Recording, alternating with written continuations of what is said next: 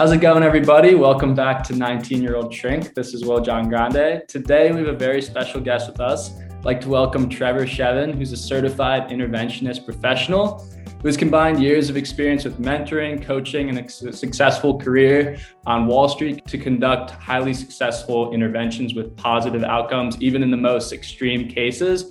And after years of developing a stellar reputation working with many prestigious families, companies, and institutions in the US and overseas, he decided that he wanted to start on his own path, in which he later founded Sterling Recovery Services. Uh, some of the support that Sterling offers includes outpatient recovery groups, sober companions, sober escorts, but also yoga, nutrition, counseling, family education, and more. Um, we're really looking forward to this conversation. So thanks for joining, Trevor. Thanks, Will. It's great to be here. Awesome. Um, just starting off, can you just give me a little bit of background of how you got into this industry? Uh, sure. Yeah. So, you know, I'll, I'll, probably the best way to do it is to self-disclose a little bit.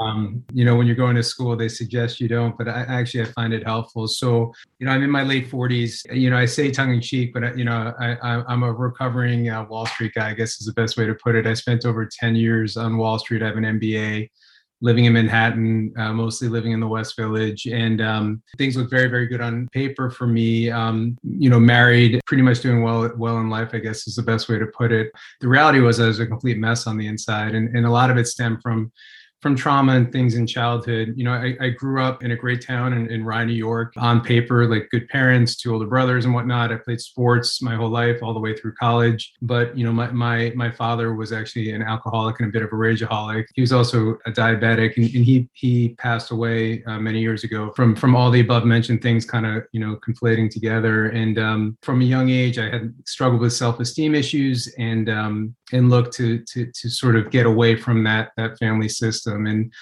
and so um, I pushed myself and I did fairly well in school and like I mentioned in sports, which was a really good outlet for me and uh, wound up uh, engaging in, in, in Manhattan and, and, and having a pretty good career. What I tell people often is that I accumulated a lot of mass because I was, I was terrified of people really getting to know me well. Um, I was extreme. I felt extremely vulnerable, and so the low self-esteem led to a lot of people pleasing and I wanted to make sure, you know, I was well liked and well received. You know, some of it was sincere and some of it was sort of manipulative because I just I wanted to um, feel like belonged, and I never really felt like I belonged anywhere. Um, and so things kind of culminated for me pushing through when I when I was 29 years old. I, I was at the World Trade Center when when 9/11 happened, and um, it was um, you know a, a, lot for anyone obviously to take in, um, whether you were there in person or seeing it on TV. You know, everyone has some kind of tie to that, and um, lost some very close people in my life, and um, I was what you would call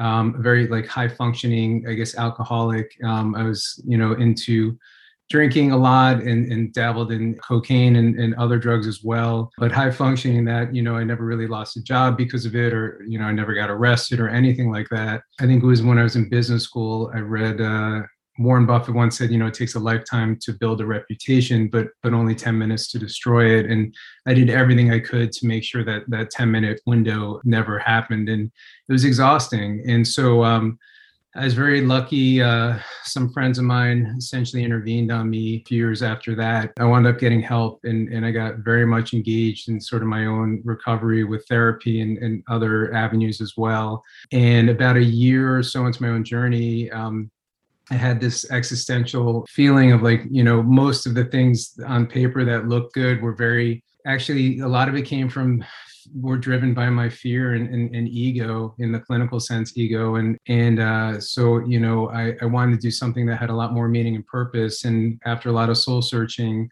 i decided to go back to school. And i didn't know what i was going to do if i was going to try and hang a shingle up in manhattan and, and work with other people like me or you know as a therapist. And one thing led to another. I started doing what's called clinical intensive case management and also um, became a, a you know a certified interventionist. And I was, you know, the industry I'm in today has become a lot more, uh, I guess, saturated. But back then, I was a bit of a unicorn. Like there weren't many people at all that had my background. So there were silver linings. Those masks that I was talking about that I, I had to. Um, some of them came off easily because I knew they weren't serving me well. Others I had to pull off because I had heavy attachments to them.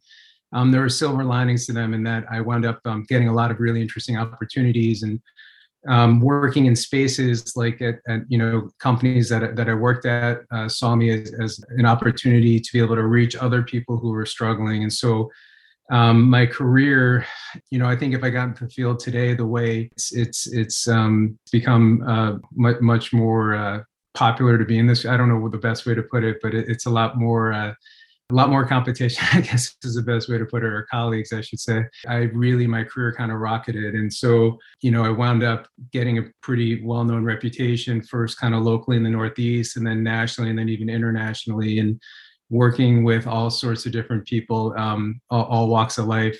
I think like there's a little bit, you know, certainly um, a lot of high profile people, celebrities, athletes, and, and, you know, Wall Street and whatnot. But, and it's not that that's a myth per se, but I think, um, yes, there's a, a, significant portion of the clients that we work with fall into that category, but we work with, with everybody. And this really is an equal opportunity destroyer. It, you know, it, it, doesn't matter where you are on the socioeconomic scale or, you know, your background or whatnot, age, anything like that. You know, what alcoholism really is, is it's the inability, and it's alcoholism is really a misnomer. In my opinion, should just be addiction. But because I don't care if it's alcohol or drugs or gambling or sex or or for some people it can be skittles. It's it's the inability to process through your emotions, like quote unquote normal people, whatever that means. Um, uh, so you look to anesthetize how you're feeling, and so eventually you start uh, experiencing consequences. And you know, there's really two consequences. There's tangible consequences, could be DUIs or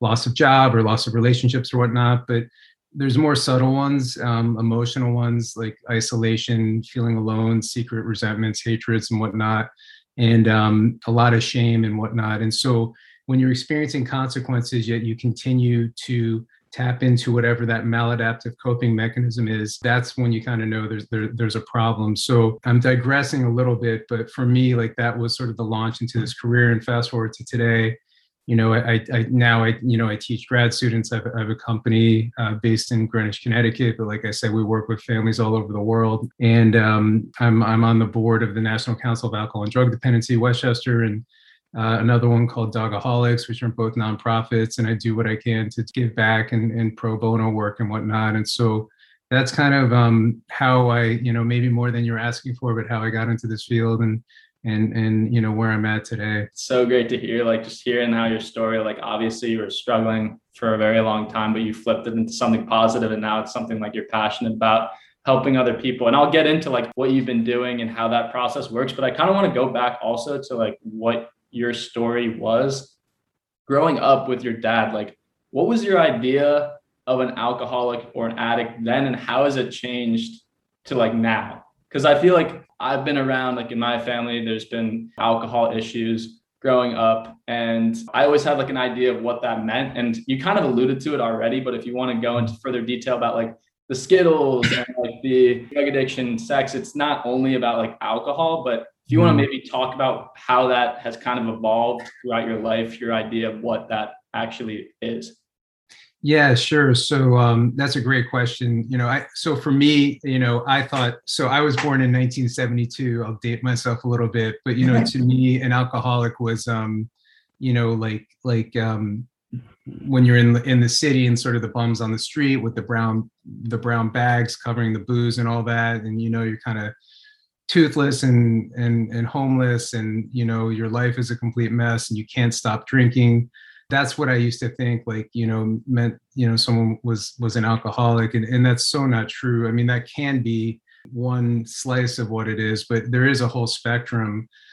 Like I touched on, you know, the average person who struggles with addiction and even mental health, believe it or not, has a higher IQ than the average person who doesn't. But we also tend to be a lot more sensitive. So it's it can be a lethal combination if you're fairly bright and you're keenly aware of how you feel like so there's always what we call co-occurring disorders. Um, so very few people I know just love the taste of alcohol so much that it that it you know causes so much uh, tragedy in their life. And and no one I know when they were five years old kind of raised their hand to their parents and said, "I can't wait to grow up and be an alcoholic or an addict and you know have all this uh, calamity going on in my life." So it it is a disease, and a lot of it it's more about how someone thinks My personal belief is every human being has two things in common. We're, we're what we call sentient beings. We're all seeking happiness and pleasure and we're all trying to avoid pain and suffering. And and, and it's neuroscience you know we, we, want dopamine. And our brains are wired that way. And people who are of sound mind and very healthy have healthy habits to to achieve that. Oftentimes people struggle with addiction. We almost are you know our the wiring of our brain is taking shortcuts when we feel emotional emotional adversity tied to those co-occurring disorders. And and not to get to whatever clinical but a co-occurring disorder just means anything on the mental health spectrum like could be anxiety, it could be depression, it could be personality disorders or whatnot. And of course, you know, trauma, big T, little t trauma, doesn't have to be World Trade Center type stuff, but you know, it can. And many people have been through much, much, much worse than I have that didn't that have healthy ways of coping, healthier ways of coping. And that's what made me a, an addict or an alcoholic was that the inability to, to really work through that. So I think a good example would be like if I was to tell you what I consider my first drink, and I'm not going to go into too much detail out of respect for my father's who's deceased, but I'll just say um, there was a really bad incident one night when I was sitting at the dinner table, and it was very scary, and I wound up getting sent to my room and and my parents were arguing quite a bit and i was uh, having a lot of anxiety. I, mind you i was uh, eight years old at the time and i was upstairs in my bedroom and and i heard my dad coming up the stairs and he was absolutely absolutely furious and he, you know he busted into to my room and veins sticking out of his neck and he's kind of seething. And um, he said something very aggressive to me and uh, threatening and scary. And i was sitting there just shaking. And um, he left and you know it was in my head um, quite a bit and i didn't know what to do with that. And so i waited and i waited and i waited until the lights finally went out and I didn't even have this intention. I just did it instinctively. I, I, I crawled on the floor like a little army crawl to the to the bathroom, where we had um, Nyquil in the closet, and there was like three quarters of a bottle of Nyquil, and I just chugged it because I remembered how that made me feel. It was a great way to numb out, and and I just instinctively knew how to do that, and and so that to me was technically what I would call my first drink, even though it wasn't a Budweiser or, or whatever, but that was me needing something, you know, causes and conditions. You know, there are heavy drinkers out there who aren't necessarily alcoholics. They don't have a Jekyll and Hyde personality shift. They don't experience consequences. They're able to stop and whatnot.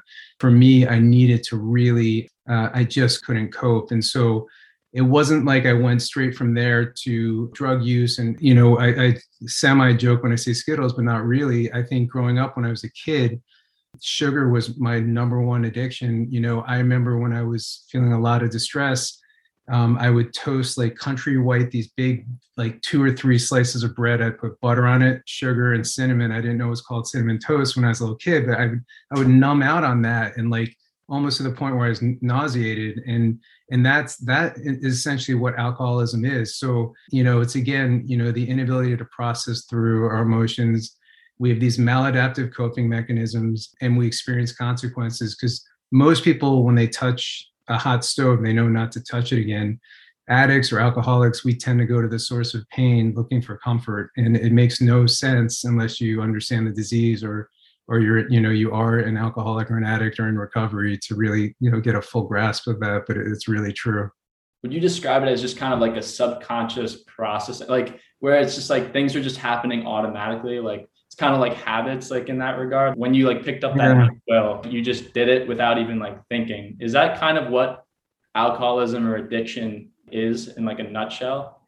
So i yeah i've never really heard it like that and, and i need to reflect on that but i'd say i think there's something to that. So there's something called neuroplasticity which is sort of the the, the rewiring or healing of the brain. And so in recovery once you we're really looking to rewire, not brainwash, but rewire your brain essentially to having better habits. So knowing that we're all driven for, for dopamine, you know, it's and learning like what exactly that means for us. So when I think of um what happiness used to mean to me growing up, what I thought it was was excitement and fun and like partying and doing, you know, crazy stuff and all that. And don't get me wrong, I, I like to have fun and all that stuff's great. To me today, you know where i'm at in my life like it's it's really peace of mind and so you know if if i was a boat like out on the ocean metaphorically and i was only like three degrees off course but you know when when I was at the height of everything, I was way more than three degrees off court. Like course, uh, every year that goes on, that that gets wider and wider and wider that gap, and it becomes much much harder to recalibrate. And and so um, to what you're saying, I guess you're asking like, do you really have a, a choice? And you know, like people make crazy decisions. It seems like they're choosing like that bottle of vodka or heroin or cocaine over their kids and it's as if your brain gets kidnapped um, when you're when you're you know in it and so it can seem um, it, it, often is so hurtful and so painful and you know they, they call it a family disease not just because there, there can be a genetic disposition to it but really because there's a ripple effect that happens so if you have a parent or a loved one you see the ripple effect how it works through the family and it can really make the family system very sick uh, so what I like to do when I'm helping families is, you know, yes, we're looking at, you know, there's a term that is, you know, some people use called an identified patient, but basically the person who's who we're doing the focus on to get them to help raise their bottom and get them into, in, into treatment. But you know, we're looking at the whole family dynamic because it, it can be pretty tragic, as, as, as I'm sure you know, what can happen and and um, very very traumatic to be to have someone that you love and care about so much struggle so much and, and cause so much destruction in their life and in our lives. So, you know, I, I think as, as, far as your question, yeah, there it's it's just it's a disease. Like again, it's not like it's a choice. Um, you get a choice sometimes to get help and learn a whole new way of living. But it's it's the way your brain is wired. And and oftentimes I hear from people struggling you know what? If you felt the way i felt you would do what i do too. And so you know there, there is a lot of truth to what you said. That makes complete sense. And like from my own experience seeing like people a lot of your story talking about yourself like resonated um, with people i've seen in my family being like high functioning. And i would have this situation where they're you know really hardworking. They're always like helping out you know members of my family and then all of a sudden it's five o'clock or six o'clock and like I'm talking to a completely different person. And being like a kid growing up, especially during your like developmental years, it was like really tough for me because I didn't know what like alcoholism was. And I just thought that that that was just normal, like that you would just change at a certain point in the day. And I was just always so confused by it. Um, but just kind of understanding that it's separate from like the substance and it's more about like the thinking and like the feeling because like I was talking to my friends about this. It's not like everyone like loves the taste of beer or something like that. We were saying like someone said like, "Oh, I love the taste of beer." And we're like, "Really?" Like it was like confusing to us. Not everyone's like, "Oh, I love the taste of beer." Like I would drink it. A lot of it has to do with like the feeling it gets and taking yourself out of your struggles for a little bit, even though if you don't realize it, because college is a little tricky because you just think that's the normal um, which right. I'll get into in a little bit. But it's just very interesting to know that that a lot of it is tied to like your feelings, not the actual thing that you're using to distract yourself from those feelings. And, and one thing that's you're you're spot on. So you know what you'll hear often people say in recovery is that the the alcohol or the drugs or whatever it is, the gambling or the sex addiction part is you know that's just a manifestation of the underlying issues. There's sort of a soul hole if you will this you know and and so um it's very very hard. So that's what makes recovery and treatment hard and that's why you see a lot of relapse because there's a, a misconception from people who are struggling with this. When you finally have that you know that awareness well if i could just stop drinking then i'd be okay and that's so not true.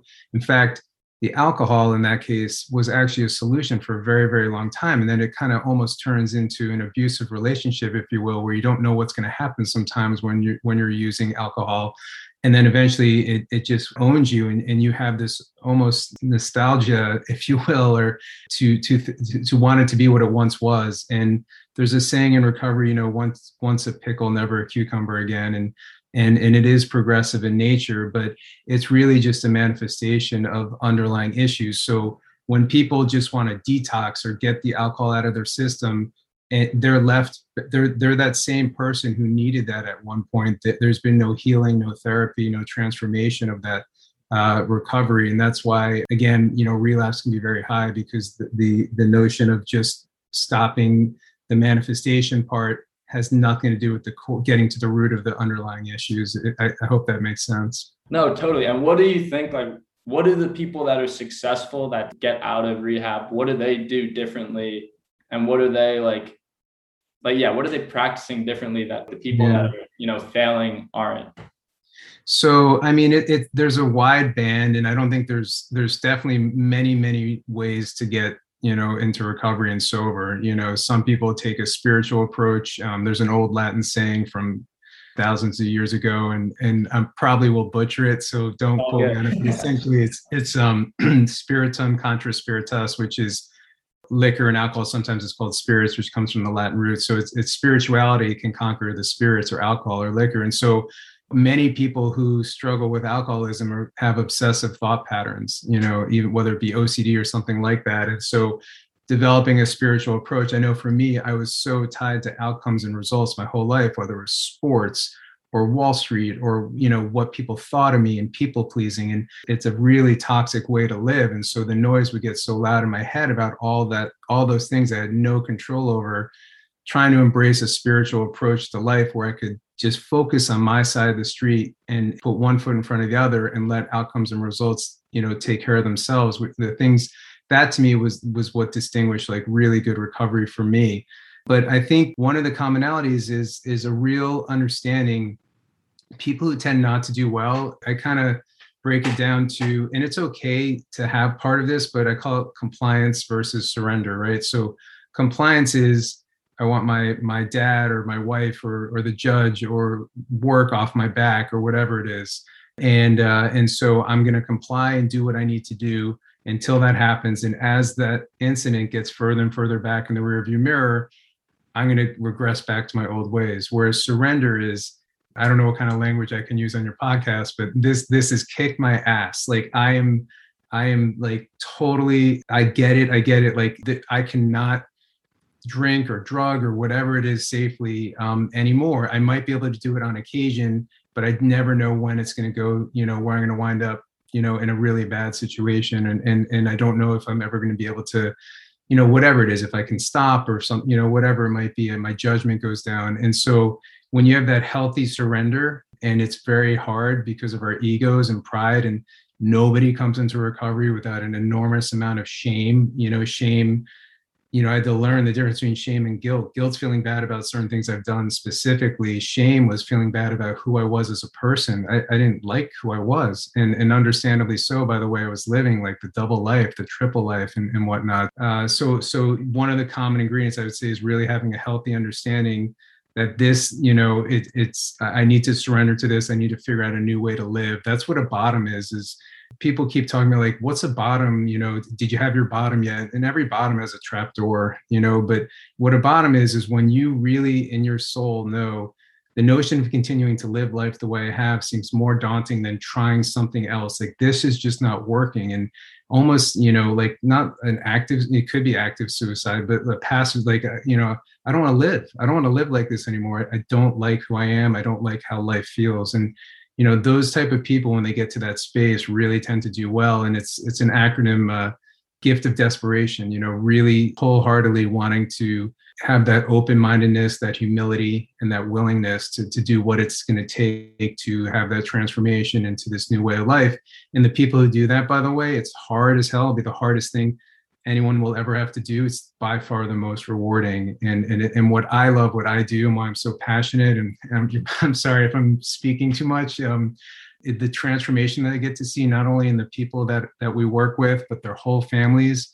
It's it's amazing. It's absolutely amazing. And, and the last place I thought that I would find peace of mind growing up, being so worried and scared all the time, and, and all the traumas and stuff that I experienced the last place I thought I'd find my peace of mind was in helping other people. I, I, had a hard enough time taking care of myself, and it's amazing to you know to to find so much joy in that. And so um, I don't know. I, will pause there. I, I, hope I answered your question. Oh, totally. Like a lot of things I like took away from that. Like my dad always says, it's gonna get worse before it gets better. I know it's kind of cliche, but that's kind of what you said about like getting down to that like rock bottom and then mm-hmm. I also took away like from like reading books about this type of stuff and like basically about like being identity focused versus goal focused because the people who might be unsuccessful with going through rehab, I don't want to speak for them because I've never gone through that. But I feel like in that situation, sometimes it's not as much a part of like, I want to be this person. It's more, I want to like satisfy whoever is saying I need to do this. Like I'm doing it for them, not for me. But with the other people, because they're trying to establish an identity, that's why they're able to carry it out longer than you know the actual being in rehab and everything like that. I i hope that's maybe along the lines. Yeah you're, you're spot on but i will say this most people come into recovery complying right? Nobody makes changes unless we're in discomfort. Like you know if you're in a nest and that's why people like you know you'll hear like oh you're enabling them you're codependent. All these words get thrown at the support system if you will and, and shaming the support system but but there is some truth to that and i don't believe in shaming or blaming. I view people as being sick and suffering when they're struggling with this and so my approach is uh, very much coming from a place of love and compassion as opposed to judgment or hot seat but you're, you're spot on but mo- most people there is some part of compliance because when you're in this, you don't even know what life can be like. So some people come in in compliance, if you will, like they need to make some changes and then they see the light and they, they're able to like in good recovery, you're kind of looking at how you're essentially powerless over this. Like as, as smart as you might be, as accomplished as you might be or not, this has kicked your ass, you know? So now it's time for me to surrender and figure out a different way, but it's okay for someone to start treatment essentially out of fear of, of consequences and hopefully with the right treatment team there's a transition over to that surrender and that awareness and and and, and that can be really really powerful too. So i don't want to give this suggestion that someone has to be fully surrendered for them to to start on their journey it can start under compliance but hopefully with the right clinical team can shift or awareness or you know self-awareness can shift into more of a surrender formation if you will. That's good to know and also like kind of building off of that. In regards to like when they are you know starting off and you're obviously an interventionist there's a lot of stigma surrounding being an interventionist and some hmm. people obviously might be like stubborn when going into it. So like can you discuss you talked a little bit about like your approach but if you want to go into more detail like what that looks like with a client um, and like what your style is. And like is it different? Like even if you have the same style like how do you approach it with different like types of people? That's a great question. I'll try and think of the best way to answer it. So i often tell people like i you know you think as an interventionist i might not say what i'm about to say but i, I hate the word intervention. I really do. I, I hate the associations that people have with it what you know what they see in movies and tv and sort of this you know maverick style of whatever you know so that's just not who i am. And that's and maybe for some people who who are interventionists or do interventions maybe they are successful but i don't think you're ever really going to shame someone or into you know from an intellectual standpoint or rationalize someone into getting help. I think the best way for someone to get help is when you when you really reach them in their heart. And so you know i do have a really really high success rate of getting people into treatment because of that i think i come from a very compassionate place and and connect with the individuals. So there's many different styles of interventions and all of them can can work. And and i pick and choose from different ones but like by and large when i'm working with the families like sometimes so some companies have agreements with me some wall street firms where i come in and we do what's called like an executive style of intervention. And that's that's pretty cut and dry and and, and um, you know it can it can be dynamic but there's more um, nuance and I guess artistry, if you will, and, and, and the family ones that are that I really love. And I base my model off of the Johnson model, and even furthermore, like you know, this approach came out several years ago called the Love First approach, which sounds hokey, but it's really effective. And I have my own spin on it, but you know, I do use letters because it's very emotional um, and they're formatted a certain way. There's three parts to the letter. And I'll just say this um, the first part of the letter, which is essentially all the things that you love about this person. And you might have to go back because if you've been dealing for years with someone who's been struggling and you, you might have your own resentments, but, you know, you can go back to childhood or stories and whatnot. What we're really trying to do is number one, is they're going to feel a little bit like what's going on here and, and under siege, if you will. We want to disarm that very, very quickly. And also, the second part of that is we really want them to um, remember who they really are, which they might have lost sight of after all these years. So, you know, it's a it, it's very powerful. It's very emotional. I've never done interventions where we haven't had to go through some Kleenex, and you know, about eighty five to ninety percent of the time they go to treatment when I do this of the 10 to 15% that don't that day they go um, of the 10 to 15% that don't go that day half of those go usually within a week thereafter and I'm, I'm not going to go into too much detail because I could spend a half hour describing the whole process. But you know, the ones that don't even go, usually I'm getting a hug or some kind of a handshake, and, and there's a follow up that goes along with that that eventually gets them into treatment. I don't think uh, coming in and and when someone feels so horrible about themselves, and that's sort of at the crux of, of their addiction and, and inflaming that. And um, is going to be a very effective way. And even if they do go to treatment they're going under a sort of a resentful manner. And you know i think it's amazing what happens. There's a lot of work that goes into an intervention the pre-intervention all the work there's a rehearsal that you know oftentimes i call it the uh, the intervention leading into the intervention. Sometimes there's you know uh, a good interventionist has to understand the family dynamics and is you know sometimes times like for instance when i'm doing an intervention that involves a celebrity there can be a, a, party that almost is a saboteur whether they know it or not they have an unhealthy attachment to the person staying sick so that they can control that. Now that's not normal and most agents aren't like that but it does happen but that doesn't you know that's an easy example to understand but that happens in family systems too on more subtle ways where i then have to get that person aligned for our purposes because we're as strong as sort of the weakest link in that. And if someone's going to have some sort of an unhealthy attachment to someone staying sick, then they shouldn't participate. And it's my job to understand that. And and so, you know, the, the second and third part of the letter is more the however is like the hardest part to write because no shaming and blaming, but you have to write some things out as to the ripple effect of how this is this is no longer just about you. This is about how it's affecting me. And I'm at my bottom as someone who loves you and cares about you i can't you know i can't continue to engage in your life like this. You know it's just this isn't working for me either.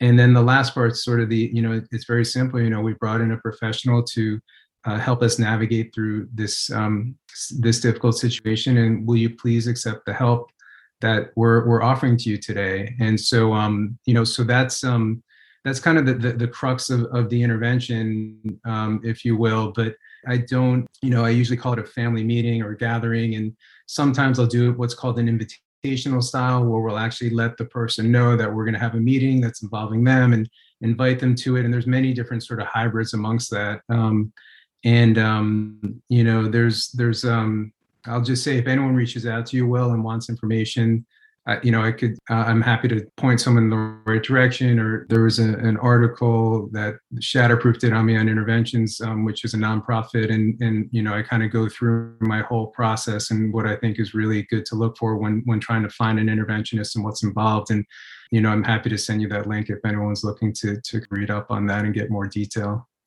Definitely, and also, like, would you say that a lot of the people that you deal with are they coming from families or like a history in their family of alcoholism? Or is it sometimes people like where this hasn't really been an issue? And like if that's the case what has triggered them to like start using that alcohol? Is it just like what we've been talking about? So you know it, it's a mix. Um it's definitely a mix of both. You know you'll you, it, it's uh sometimes alcoholism can be dormant.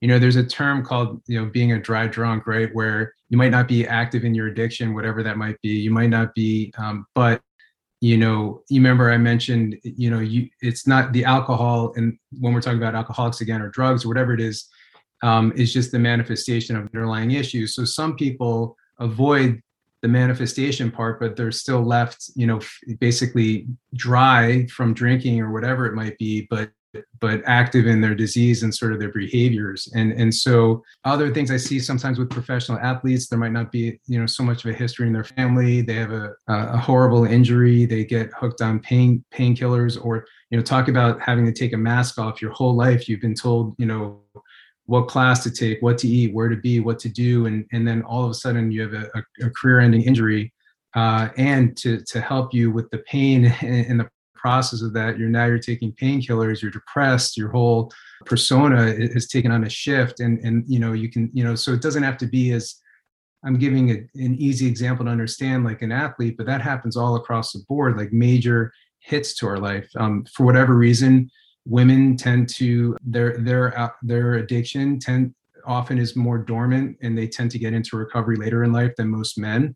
That's not of course always the case. There's 16 year olds uh, women and, and, and, you know females in recovery you know and there's a lot of you know things that go into that. I, I, won't go into all my hypotheses on that right now but but um, you know it's you know sometimes it can be dormant. Um, people can get triggered for lots of different reasons you know uh, there might not be access to alcohol or drugs like uh, in, in their family history like like they have today. You know you just you, you never know what it might be. And so um, it, it's hard to really say for sure what what causes what you know it's more about well here we are.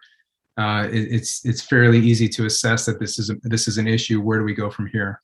That helped me out a lot because i was just wondering like how that works with like your clients because you know obviously like there's a lot of people like and also a lot of people that aren't like who come from families of alcoholism and some that don't. I kind of want to shift also because you were just talking about you know you have young people as well that come in to like Sterling and for like for this treatment, and then I think at my age it's like a very tricky age because college for me I didn't drink in high school at all, and like I don't even drink that much during like like I drink maybe once or twice a week. And for me, like at times, like I feel like when we have like parties and stuff, you kind of it's kind of like the expected or it's like encouraged because it's like, yo, like we're going to drink, like let's do it. It's like cool and stuff. And especially if you're in a party setting, especially around people you don't know, sometimes if you like just go in like stone cold sober, it's like, oh, I feel like I feel kind of like naked right now because like you're just like walking around and like you feel like all eyes are on you when everyone else is drinking. I think it's a really tricky age because it's like really encouraged. You see it like Animal House stuff like that movies like that are always like you know promoting drinking in college. Um yeah. and like there's been mornings like where i wake up this isn't like every time i drink but like you know i'm like super like hungover. And there's like the idea of like the emotional home and everything like that. I've learned about that. And mine is definitely like i would say like guilt and like you talked about being like a people pleaser. That's like me for sure. And i've noticed that i struggle a lot with that is like feeling like if i said something wrong or said something that wasn't even wrong i'm just like did i say something wrong and like if I'm drinking and like sometimes it's a little foggy, what happens is is I start over analyzing those situations. And the next morning I'm like, did I say something wrong to this person? Then I'm walking around campus. I see someone yeah. who like who like does like a dirty look at me. I'm like, oh, they must have said something horrible. Yeah. And I'm like, yeah. is this really that worth it? But like going yeah. back to it, for people who are like my age, how would you distinguish like just being young and having fun versus being a problem that like the individual should approach. Because you know after college i'm just curious like you know the party has to end at some point and i just kind of yeah. want to get a gauge on that. Like when do you know like when it's a problem versus you know just have some fun have a good time? Yeah that's a great great great question and and i think this isn't just for you. If there are any parents listening to your podcast i think they should their ears might want to perk up too because well, first of all, you know, there, there's a lot of fear, understandably so, and you know, especially with the the, the opioid epidemic, and and I think we all know someone who's passed away who's young, and and you know, there's fentanyl and being spread throughout all different types of drugs and whatnot. So it, it's scary what, what's out there, but it's also um. So here's how I guess I would best answer that. You know, when when we first start, whatever it is, you know, drinking smoking weed or whatever it might be. Um, we do it for what's called the euphoric effect, right? It, it's fun.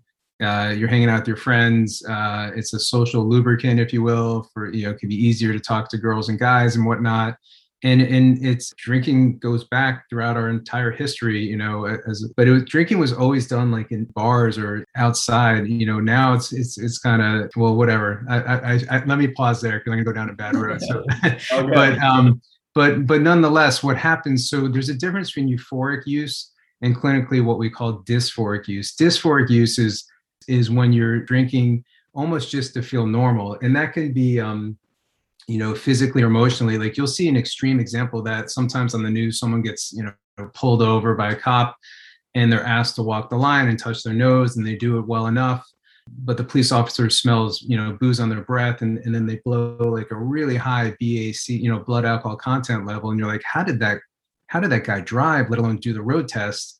And the answer is had he not been drinking he would have been in some you know huge level of withdrawal. He would have been a, a complete mess you know his tolerance was built up and whatnot and so that's dysphoric use when when you know in an extreme example of it when you're using almost just to be and feel normal. Um, so that's a really good telltale sign. But when you're younger, rarely is it at that at, at that stage and, and if it is you, you, you kind of know because you're pretty dysfunctional but what you look for is like causes and conditions and, and why why am i drinking and am i experiencing consequences as a result of this you know of, of my drinking or drugging or whatnot really getting in the way of my life you know am i not being responsible to my obligations. Like not that everyone needs to be a perfect day student but am i you know not even going to you know doing the bare minimum of what i need to do to get through? Am i over focused on wanting to you know and when you're young you use the word party but anesthetize how i'm feeling because i'm so uncomfortable in my own skin. You look at me as an athlete on the on the sports fields and and you know look the part and all that kind of stuff but like I was really a mess on the inside. And if someone came and talked to me, not about like, you know, drinking's bad for you, drugs are bad for you, but like, you know, what what is at the at the core of why you're drinking? Is it is it to kind of feel like you, you know, is it the only way you can really feel like you fit in? Because life gets hard and more complicated and and, and a lot more responsibility and anxiety. And, and that's why it's you know, the, the disease of addiction is progressive in nature and that's what exactly what happened to me. I was able to keep it in check and I had enough guardrails and which kept me in line for the most part.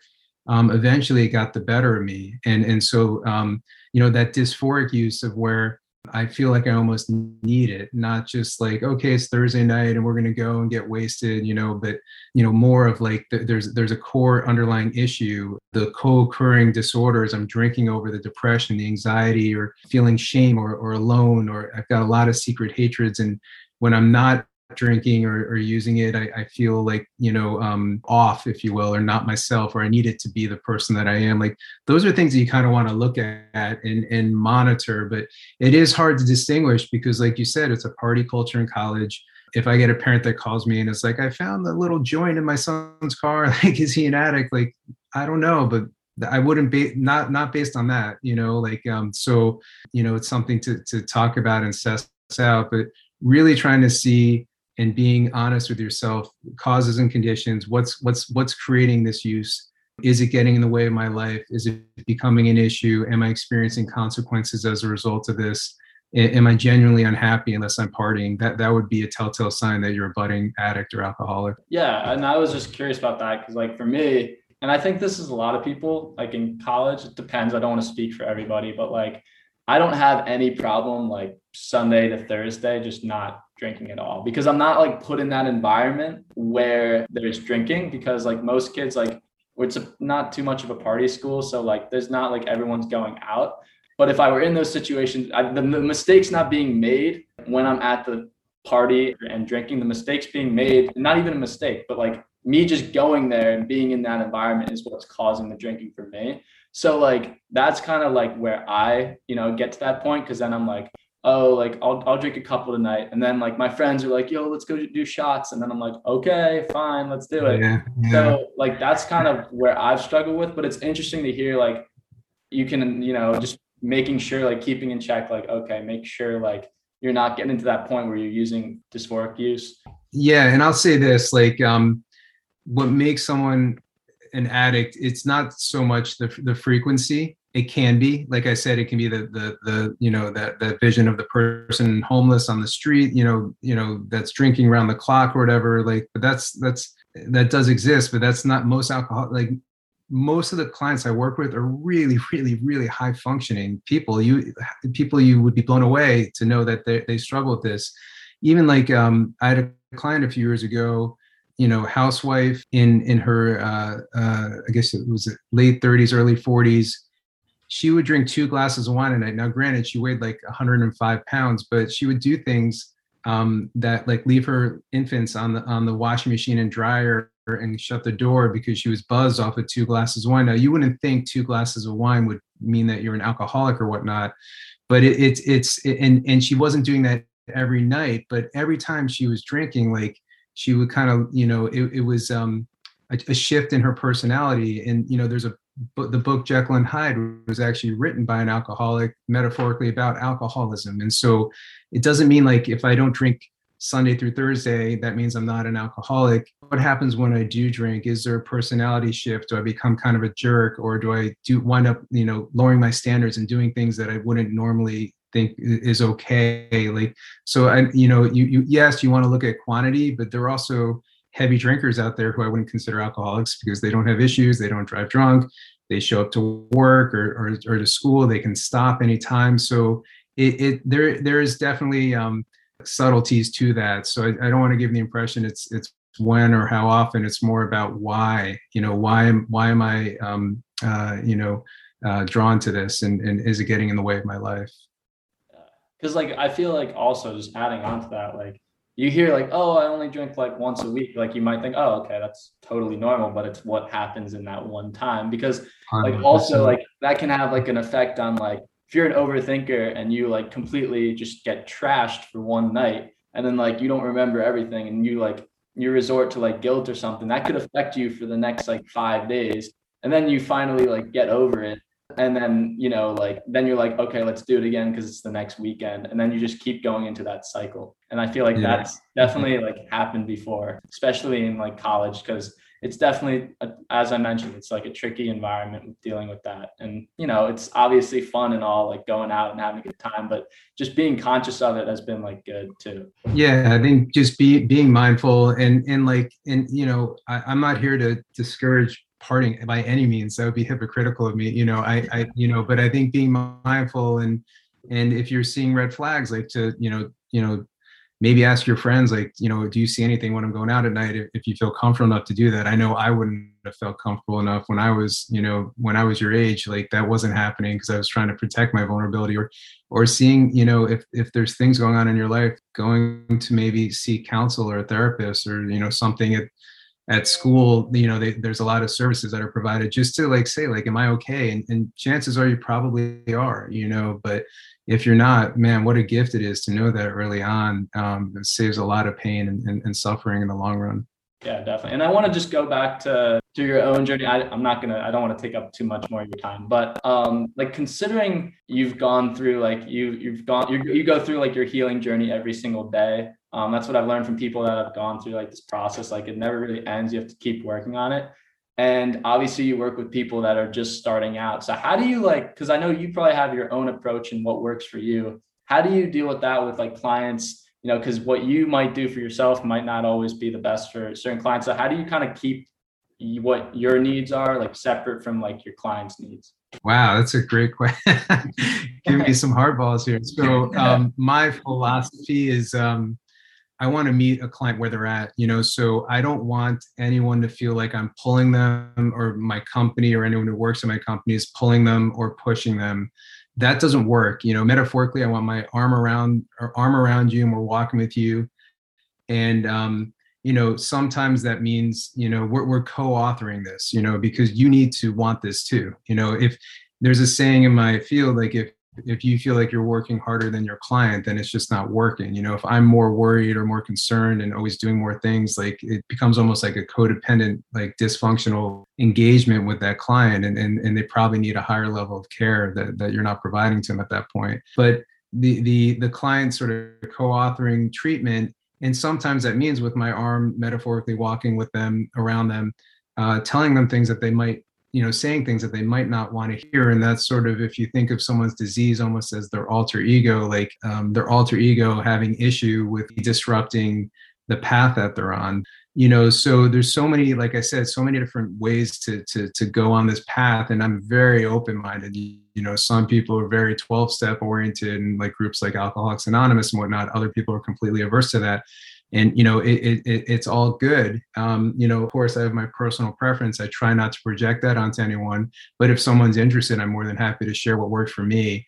Um, but you know and, and it's very complicated. Um, some people are more you know when you look at the co-occurring you know the alcoholism or the addiction along with the mental health you know you really have to have a good understanding of what is in that that bag that mix of the mental health and address that. And a lot of people have um, major major trauma who get into recovery sometimes you know our brains are really good at compartmentalizing that. It's called dissociation where i've had clients who had horrible things happen them like the worst of the worst in childhood and they get into recovery and all of a sudden it gets unearthed in their memory. And, and so um, you know how do you treat that? You know you you you have to understand it's you know if i'm going to look at uh, an individual and try and just project what worked onto me onto them like we're all very very different there are some commonalities and things that you look for but really addressing you know i like looking at it holistically. And that's why when you said what my company does and you, people might hear oh yoga big deal whatever. But no it is. It's all it's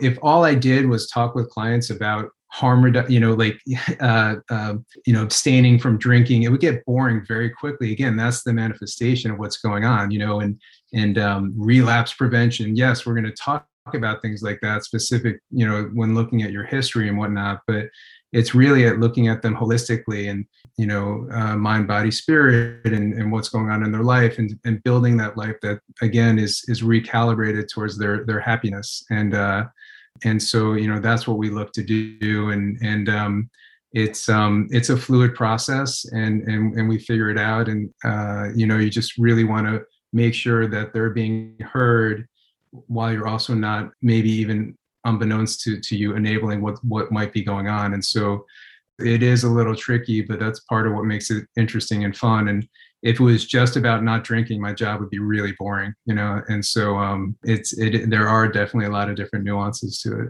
And i think also what you were saying this came back to me is that like it's so much like more of a relief when you know that like other people are going through the same thing as like you are like when you're put into that situation and like knowing like even the people that are helping you have been through it and like they've gained all this knowledge and benefited from it is like huge. That's where i struggle the most is like thinking that i'm going it alone. And like there's times in my life where it comes up there's times when it goes away but it, it's kind of like peaks and valleys um, but that's always been a huge help to me uh, I just have, you know, one or two more questions for you. Obviously, Trevor, like just going back to your own personal story, like what are some things in your life that like now you look back on and you say like if this were like 15 years ago or like 20 years ago like you would have handled it a lot differently or like it would have been a disaster some things that you you would think like oh i've grown a lot in this area yeah so um you know one of the cornerstones of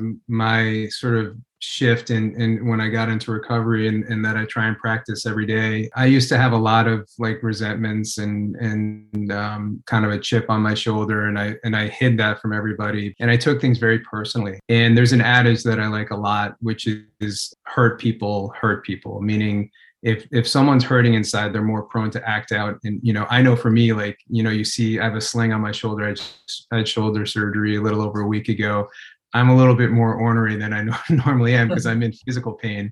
And by the way, the, the, exact same part of the brain that experiences physical pain is also where the brain experiences emotional pain. That's why people often use painkillers for both. But that, that's just a little side note. But you know, when um, by focusing on my side of the street, I'm able to have a much more my bearings down. Where when someone happens or someone says something um, it doesn't land on me like like it used to, or where I, I I'm I'm um, I I understand sometimes people are, are are having their own issues, and that might be why. And it could be something trivial like at, at the supermarket where you know someone bangs into your car by accident and they're rude. And and i have to understand that's not about me. And if i'm not taking care of myself i'm more prone because then i'm hurting.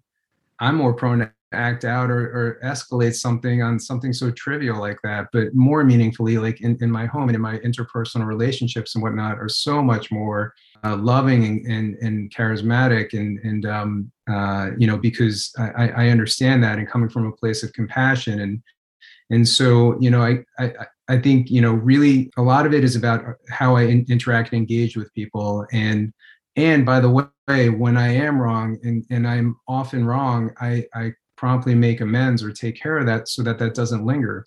Most of the anxiety that I experienced in my life, and I struggled for, for, from severe anxiety much of my life, I learned was self-induced by the way I was living life, like trying to avoid things or dodge and weave or not take ownership or, or responsibility when I needed to. And um, and so um, you know it allows me to navigate through life without constantly being tweaked and, and um, irritated or you know depressed or or angry or resentful or whatnot. So i guess i'm that's sort of an obtuse way of answering your question. I, I don't know if you need something more specific but really like understanding that principle of hurt people hurt people and applying that to when i'm experiencing that from someone or just not knowing like when someone cuts me off maybe may, maybe their their wife is about to get like who know like who knows? Just having more of an open mind and not taking things so personally and I, have actually never heard that like saying before but like it makes total sense and also it's such a relief hearing this like at my age because i feel like i just put the weight of the world on like everything and like even those like those little situations like when i put the weight of the world on everything those little situations like what you said in like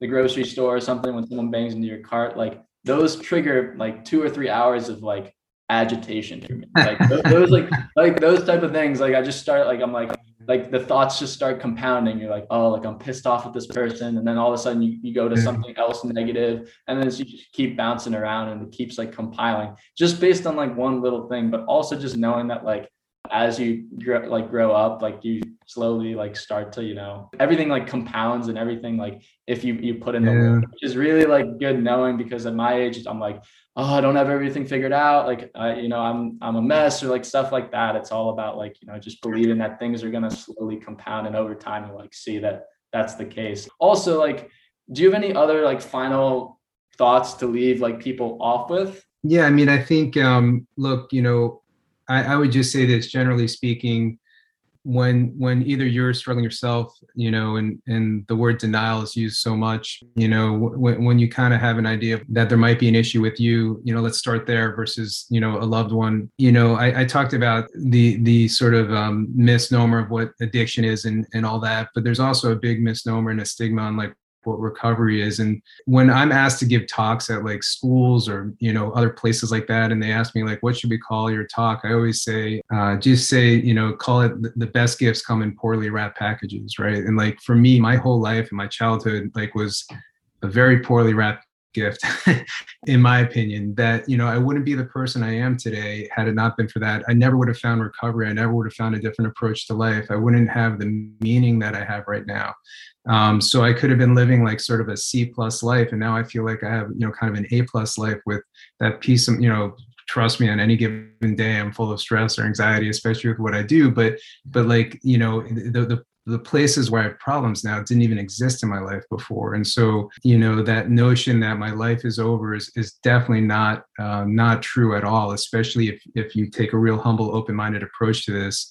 And as far as like loved ones like um, if, if you know um, understanding that no way no no one is choosing that right? They they have you can provide them an opportunity to choose to get help but you know shaming all, all it's doing is exacerbating the situation. And like i said going to the source of pain looking for comfort. So when you come down hard on someone like what is wrong with you? How could you know oddly enough, you think, well, there's no way she's going to drink or he's going to drink after that. And that's the first thing they're going to do because they want to, again, anesthetize how they're feeling. They're feeling discomfort and shame and whatnot. So trying your best to keep an open mind and give them the opportunity in the most loving way, not enabling, please don't mistake what I'm saying as enabling or, or, or, you know, getting, you know, manipulating, you know, active addicts and alcoholics are, can be extremely manipulative. Like, don't get me wrong. I understand all that, but taking an approach that's really going to be effective to, to lead to real long-term healthy recovery. And you know, i guess that those would be my sort of my parting thoughts. Totally. That no that's great. And i think that like it's so important to you know realize that. And also just like even if you're not struggling with this helping like your family members because even when your family members are struggling you're struggling too. So even if it's not like a personal thing. And also yeah. just people who might be struggling with this or have family members how could they maybe reach out to you? Like what type of information I could put in the show notes as well, but what would be good ways to like reach out to you? Yeah, you know, uh, so I'm, I'm happy to help anybody. You know, if anyone has a question or whatnot, I'll, I'll just throw out my my personal cell phone number, and I never want anyone to think if they call me that I'm going to uh, like charge them or need their credit. Like, please know, like that's just not who I am. Um, yes, this is my, you know, I, I want to help people or guide people in the right direction. So my my cell phone is uh, is, is 917 653 3899. Um, or you can always email me at uh, Trevor, uh, T R E V O R, at Sterling Recovery, S T E R L I N G recovery.com. So, or get in touch with you and, you know, um, have them, you can connect us to. But anything I can do to help someone or point them in the right direction or even if they have a question, you know, that, that um, they think is I, am I'm, I'm happy to help is all I can say. Thank you, Trevor. And just uh, also like if you want to reach out to me and then I can reach out to Trevor as well, my Instagram is 19 year old shrink podcast. And then WJG is my personal page. Um, but hope you guys took a lot away from this talk and have a great rest of your day.